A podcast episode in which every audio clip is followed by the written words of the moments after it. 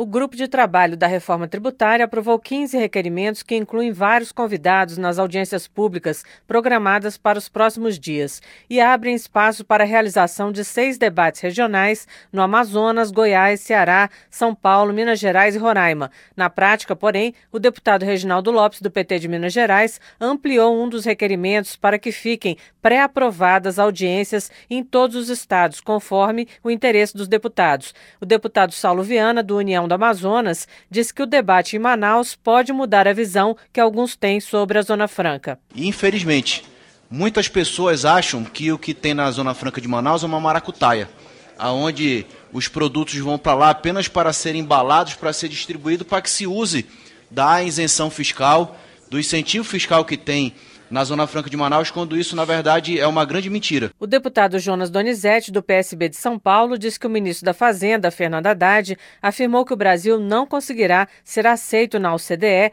Organização para a Cooperação e Desenvolvimento Econômico, se mantiver o sistema tributário atual. O deputado Vitor Lipe, do PSDB de São Paulo, voltou a lembrar da urgência de mudar o sistema. Nós perdemos 10% das indústrias nos últimos 10 anos. Continuar com esse sistema tributário significa que daqui a pouco nós estamos destruindo o restante das indústrias que nós temos, porque nós temos o pior o mais complexo, o mais confuso, o mais complicado, o mais inseguro e o mais judicializado sistema tributário do mundo. Dois requerimentos aprovados convidam vários representantes do setor de comércio e serviços para falarem nos debates do colegiado. E o deputado Reginaldo Lopes, coordenador do grupo, requereu a vinda de fiscais tributários, como presidente da Associação Nacional dos Auditores Fiscais da Receita Federal, Wilson Romero. Nessa quarta-feira, o grupo de trabalho da reforma tributária terá uma audiência pública sobre as propostas de emenda à Constituição 45 e 110.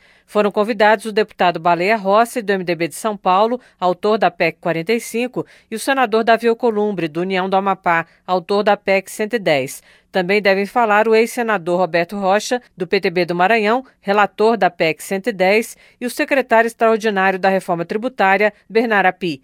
Da Rádio Câmara de Brasília, Silvia Minhato.